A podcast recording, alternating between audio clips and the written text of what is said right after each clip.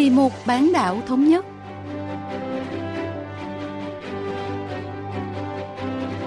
Thu Hương xin kính chào quý vị và các bạn. Mời quý vị và các bạn theo dõi chuyên mục Vì một bán đảo thống nhất của Đài Phát thanh Quốc tế Hàn Quốc KBS World Radio.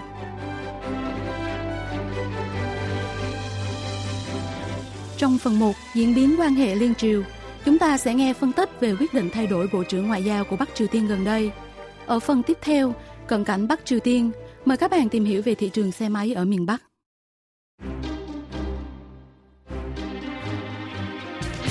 Ngày 23 tháng 1, truyền thông nhà nước Bắc Triều Tiên đã đưa tin về việc bổ nhiệm ông Ri Sun Kwon làm Bộ trưởng Ngoại giao Quốc gia. Hôm nay, chúng ta sẽ nghe phân tích về biến động trong đội ngũ ngoại giao và những ảnh hưởng đến chính sách đối ngoại của Bắc Triều Tiên trong tương lai, cùng giáo sư Chong Tae Jin đến từ Viện Thống nhất Đại học Achu. 북한이 신임 외무상에 리성건 전 조평통 조국평화통일위원회 Tuần trước, hãng thông tấn Trung ương Triều Tiên đã xác nhận bổ nhiệm ông Ri Son Kwon là Ngoại trưởng quốc gia, đồng thời đưa tin về bữa tiệc chiêu đãi của Bộ Ngoại giao Bắc Triều Tiên với các đại sứ tại Bình Nhưỡng trong kỳ nghỉ Tết Nguyên đán. Cựu Chủ tịch Ủy ban Hòa bình Thống nhất Tổ quốc Ri Son Kwon đã thay thế người tiền nhiệm Ri Yong Ho nhậm chức năm 2016. Thông thường, các bộ trưởng ngoại giao của miền Bắc có thời gian tại chức tương đối dài, tầm 5 đến 10 năm. Vì vậy, nhiệm kỳ 4 năm của ông Ri Yong Ho là khá ngắn.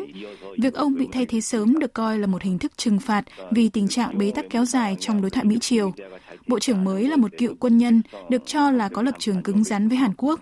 Đây là dấu hiệu cho thấy Bắc Triều Tiên sẽ có cách tiếp cận cứng rắn trong các cuộc đàm phán với Mỹ. 강경 강경 기조를 유지하겠다라고 하는 그런 메시지를 보내는 어, 전시성 효과도 한 반 정도 아마 섞은 그런 인사 교체가 아닐까 생각이 듭니다. Chỉ một thời gian ngắn sau cuộc họp toàn thể của Đảng Lao động cuối năm ngoái, Bắc Triều Tiên đột ngột bãi nhiệm Bộ trưởng Ngoại giao Ri Yong Ho, nhà ngoại giao kỳ cựu đã chỉ đạo hai cuộc hội nghị thượng đỉnh Mỹ-Triều. Bộ trưởng Mặt trận Thống nhất Kim Jong-chul, từng dẫn dắt các cuộc đàm phán cấp chuyên viên với Mỹ, cũng đã bị trừng phạt vì thất bại của hội nghị thượng đỉnh lần thứ hai tại Hà Nội đầu năm ngoái. Dư luận cho rằng ông Lee cũng phải chịu hậu quả do đối thoại Mỹ-Triều đình trệ. Giáo sư Chong Tae-jin phân tích chi tiết về Bộ trưởng Ngoại giao mới Ri Song Kwon. 북한의 대외 공작 기관인 정찰총국 출신입니다. 그래서 Ông Ri Son Kwon trước đây làm việc tại Tổng cục Trinh sát, phụ trách các hoạt động tình báo ở nước ngoài và dẫn đầu phái đoàn Bắc Triều Tiên tham gia đàm phán quân sự liên triều, hỗ trợ Phó Chủ tịch Ủy ban Trung ương Đảng Lao động Kim Yang Cho. Ở Hàn Quốc, ông Ri nổi tiếng bởi những lời lẽ xúc phạm các ông trùm kinh doanh đến thăm Bình Nhưỡng tháng 9 năm 2018 nhân hội nghị thượng đỉnh liên triều. Trong khi ăn mì lạnh với các doanh nhân Hàn Quốc, ông Ri dè biểu cũng nuốt trôi mì lạnh à, ý nói giờ này mà cũng ngồi ăn cho được. Ông cũng chế giễu Bộ trưởng Thống nhất Hàn Quốc Cho Myung-kun vì đi học muộn. Giờ đây, khi một nhà ngoại giao có lập trường cứng rắn với Hàn Quốc được bổ nhiệm làm Bộ trưởng Ngoại giao Bắc Triều Tiên, thực hiện nhiệm vụ ngoại giao với Mỹ, động thái tiếp theo của Bình Nhưỡng cần được theo dõi sát sao. 옮겼다는 점에서 이게 좀 앞으로 북한의 행보를 좀 예의주시할 필요가 있을 것 같습니다. Việc bổ nhiệm một cựu sĩ quan quân đội ít kinh nghiệm về ngoại giao làm ngoại trưởng là khá bất thường, cho thấy chính quyền Bắc Triều Tiên quyết tâm tìm kiếm một con đường mới mà nhà lãnh đạo Kim Jong-un đã trình bày tại phiên họp toàn thể của đảng lao động.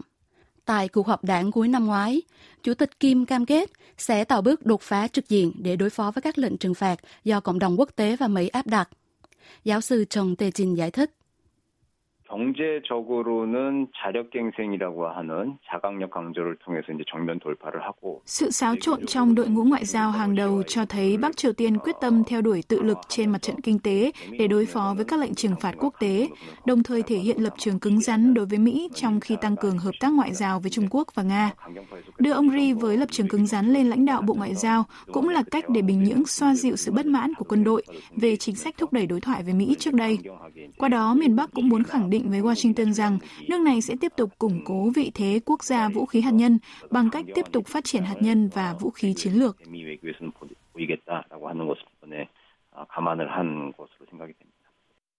Việc đưa một quân nhân hiếu chiến lên vị trí chủ chốt trong ngành ngoại giao báo hiệu Bắc Triều Tiên sẽ hung hăng hơn về mặt ngoại giao với Mỹ. Một chi tiết đáng chú ý khác là sự tái xuất bất ngờ của bà Kim Kyung Hee, cựu bí thư đảng ủy, cô của nhà lãnh đạo Kim Jong Un Giáo sư Chong Tae-jin cho biết. 한 6년 넘게 어, 공식 석상에서 모습을 보이지 않고 있다가 지금 그 깜짝 등장을 Hình ảnh bà Kim Kyung Hee đang xem một buổi biểu diễn chào mừng Tết Nguyên đán cùng Chủ tịch Kim Jong Un và đệ nhất phu nhân miền Bắc Ri Sol Ju cho thấy bà vẫn còn sống và khỏe mạnh. Đây là lần xuất hiện công khai đầu tiên của bà trong 6 năm qua.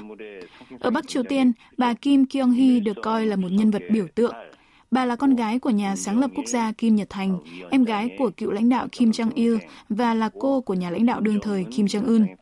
Bà mang trong mình dòng máu Baekdu của gia tộc cầm quyền họ Kim, những người duy trì tinh thần cách mạng của núi Baekdu.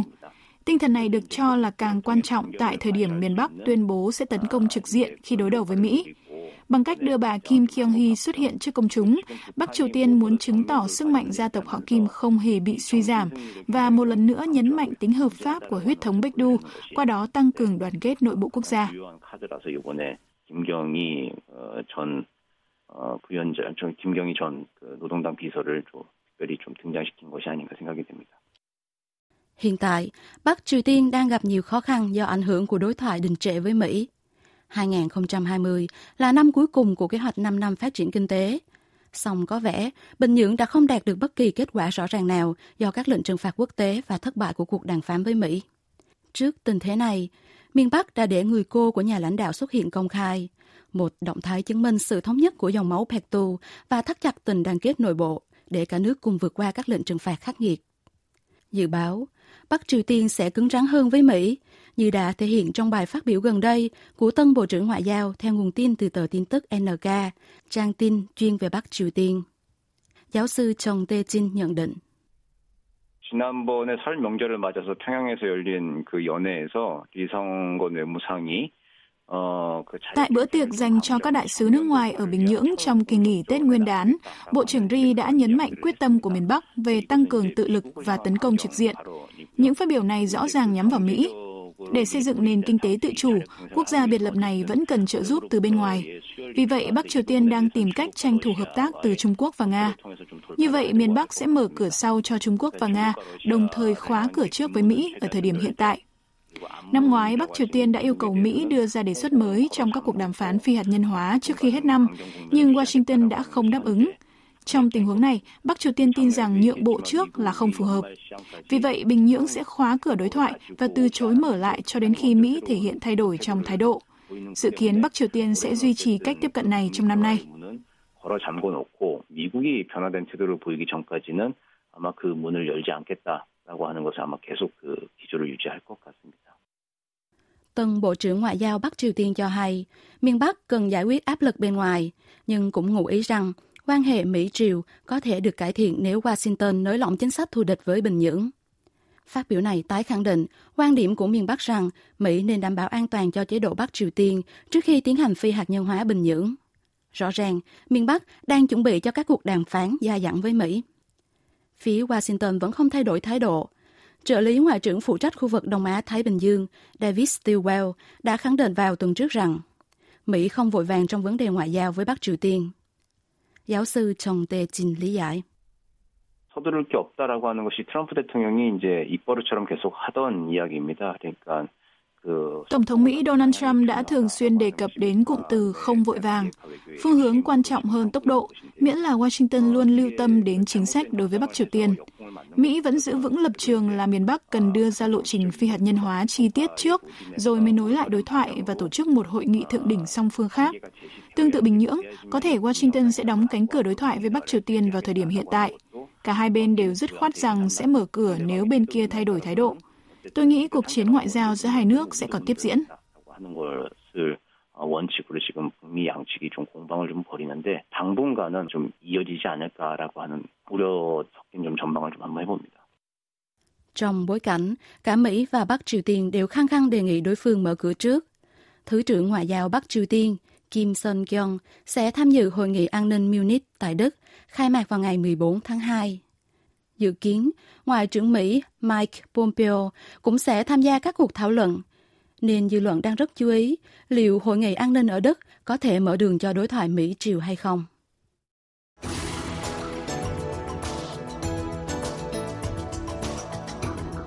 Nếu giàu có hơn và có một khoản tiền dư giả, bạn sẽ muốn thay đổi điều gì trước tiên? người dân ở các quốc gia có nền kinh tế tương đối phát triển sẽ thường thay đổi phương tiện giao thông. Chẳng hạn, ngày càng nhiều người Trung Quốc đi xe máy tại thời điểm quốc gia này bắt đầu thực hiện chính sách cải cách và mở cửa. Nước có tốc độ tăng trưởng kinh tế nhanh là Việt Nam, còn được gọi là thiên đường xe máy. Và Bắc Triều Tiên cũng không ngoại lệ.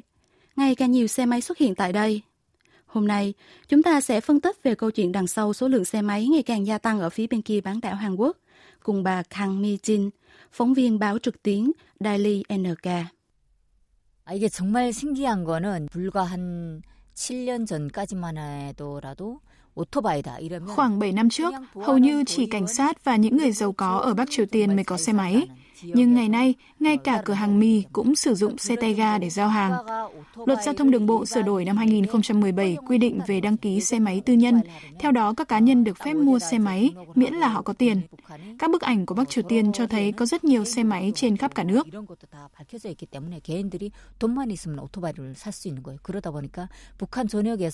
북한 전역에서 그 오토바이가 늘고 있는 게 정말 사진마다 오토바이가 엄청 많아요. Bà Kang Mi Jin đã sống ở thành phố Hesan, tỉnh Rangang trước khi đào thoát khỏi nước này năm 2009. Bà rất ngạc nhiên khi thấy rất nhiều xe máy ở Bắc Triều Tiên, vì trước đây chúng chỉ được cung cấp cho các đồn cảnh sát và lực lượng đặc nhiệm thuộc Bộ An ninh Nhân dân, cơ quan thực thi pháp luật ở miền Bắc. Theo hồi tưởng của bà, chiếc xe máy là biểu tượng của quyền lực thời đó. Tầng lớp đặc quyền ở Bình Nhưỡng lái xe máy nhập khẩu từ Nhật Bản để phô trương quyền lực trong những dịp đặc biệt. Về nguyên tắc, Bắc Triều Tiên cấm các cá nhân sở hữu và đi xe máy đến những năm 1990. Miền Bắc bắt đầu cho phép sở hữu xe máy tư nhân vào năm 2012. Đến năm 2014 lại cấm và cấp phép trở lại vào năm sau. Kể từ khi sửa đổi luật liên quan năm 2017, số lượng xe máy đã tăng nhanh chóng. Lý do chính là nhờ thị trường tư nhân, còn gọi là trang ma tăng Bà Kang Mi Jin cho biết. 2014년 중후반 그다음에 2015년 어, 초반에 들어서면서 사람들은 khoảng năm 2014 đến 2015, người dân Bắc Triều Tiên nhận thấy chính phủ không kiểm soát chợ tư nhân, vì thế họ có thể và nên làm gì đó để tận dụng thị trường này. Xe máy là phương tiện lý tưởng để các đại lý nhỏ di chuyển giữa chợ và các địa điểm khác một cách nhanh chóng, vì họ không tiện sử dụng xe tải chở hàng công kênh trong phạm vi ngắn. Phía chính phủ cũng không muốn kiểm soát sử dụng xe máy cá nhân bởi không cần cải thiện cơ sở hạ tầng đường bộ và đường sắt nghèo nàn, nhưng người dân vẫn có thể dễ dàng kiếm tiền và nộp lại cái gì đó cho nhà nước. Bằng cách cho phép sử dụng xe máy, chính quyền Chủ tịch Kim Jong-un cho phép người dân sống tốt và thu tiền mà không khiến họ khó chịu. Đó là lý do tại sao số lượng xe máy tăng nhanh. 불편하지 않고 이런 시책을 해서 증가하지 않았을까 싶습니다. Một báo cáo cho thấy, các hoạt động kinh tế tư nhân chiếm 80% nền kinh tế hộ gia đình ở Bắc Triều Tiên, chứng tỏ chợ tư nhân đang nở rộ ở nhà nước Cộng sản. Có rất nhiều hãng vận chuyển hoặc đại lý giao nhận sử dụng xe máy ở Pyongyang, một thành phố phía bắc Bình Nhưỡng. Đây là cửa ngõ quan trọng đến thủ đô và là một trong những trung tâm phân phối chính ở Bắc Triều Tiên. Xe máy được sử dụng để chở hàng hóa và hành khách đến chợ tư nhân ở Bình Nhưỡng, thị trường tiêu dùng lớn nhất cả nước.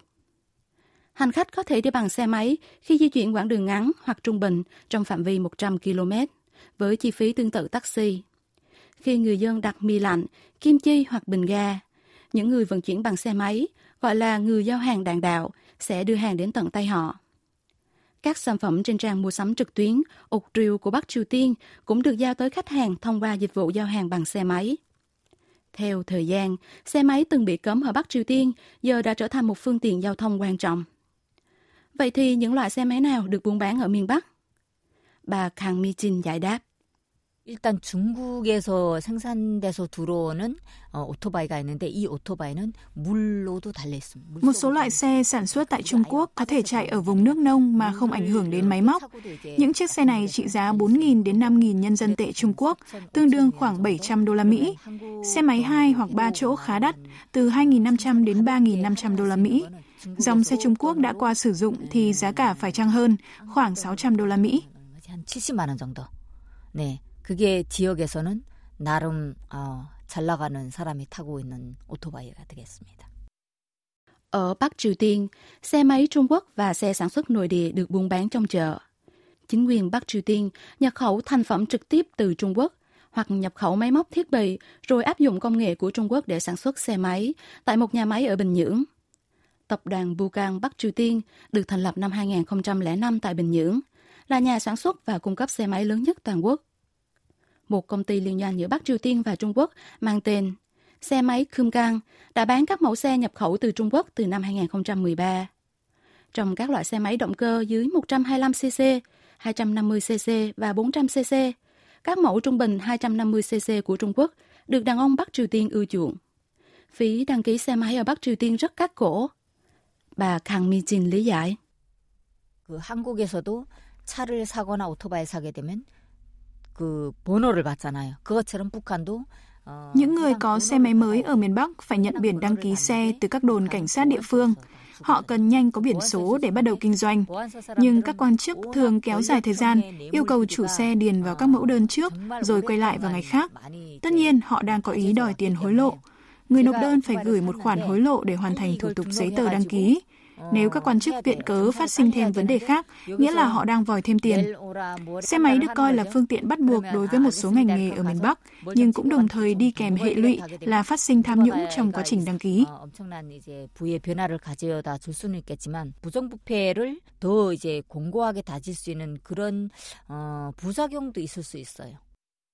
Bộ An ninh Nhân dân phụ trách việc đăng ký xe máy trong đó có cấp biển số và chi phí đăng ký từ 300 đến 500 đô la Mỹ. Tuy nhiên, những người không nhận được biển số đăng ký, kể cả sau khi đưa hối lộ, thường mua giấy phép lái xe và biển số giả với giá 100 đô la Mỹ để tránh bị đàn áp. Trong khi tham nhũng và các hành vi trái quy định đang tràn lan trong quá trình đăng ký xe máy, phương tiện này đã trở nên không thể thiếu trong các hoạt động kinh tế ở miền Bắc. Xe máy được kỳ vọng sẽ tạo ra những thay đổi lớn trong cuộc sống của người dân Bắc Triều Tiên Bà Kang Mi-jin nhận định. 오토바이는 예전에 무서웠던 권력의 상징에서 일반적으로 우리 생활에 Từng là biểu tượng của sức mạnh quyền lực, giờ đây xe máy đã được sử dụng trong cuộc sống hàng ngày, thúc đẩy các doanh nghiệp tư nhân và thị trường phát triển mạnh. Trước đây, các xe ô tô dịch vụ thường túc trực một vài ngày, chờ đủ 50 đến 60 hành khách để lấp đầy chỗ, rồi mới khởi hành đến một điểm nhất định. Nhưng chỉ với một hoặc hai người, xe máy có thể xuất phát bất cứ lúc nào. Nếu sử dụng ô tô dịch vụ, các hộ kinh doanh thường cần một vài ngày để luân chuyển hàng hóa giữa nơi sản xuất và các khu chợ. Nhưng người bán hàng quên đồ vào buổi sáng thì hoàn toàn có thể mang đến chợ vào buổi chiều nếu sử dụng xe máy. Đối với những hộ kinh doanh cá nhân, xe máy đã trở thành một trong những phương tiện thiết yếu hàng ngày. 유통이 될 수도 있다는 거죠. 그러니까 이렇게 주민들이 불편함이 없는 좀 친근한 예전의 사법적인 그런 무서움보다 친근한 없어서는 안 될 그런 생필품으로 다가가지 않을까 싶어요. xe máy đã hiện diện rộng rãi trong cuộc sống của người dân Bắc Triều Tiên. Cùng với sự lan rộng của điện thoại di động và sức mua gia tăng ở các thành phố lớn. Dự kiến, xe máy sẽ góp phần thúc đẩy ngành kinh doanh vận tải miền Bắc phát triển nhanh chóng.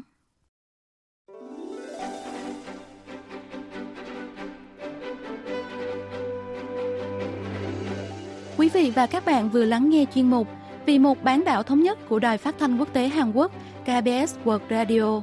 Cảm ơn quý vị và các bạn đã quan tâm theo dõi. Xin kính chào tạm biệt và hẹn gặp lại trong chuyên mục tuần sau.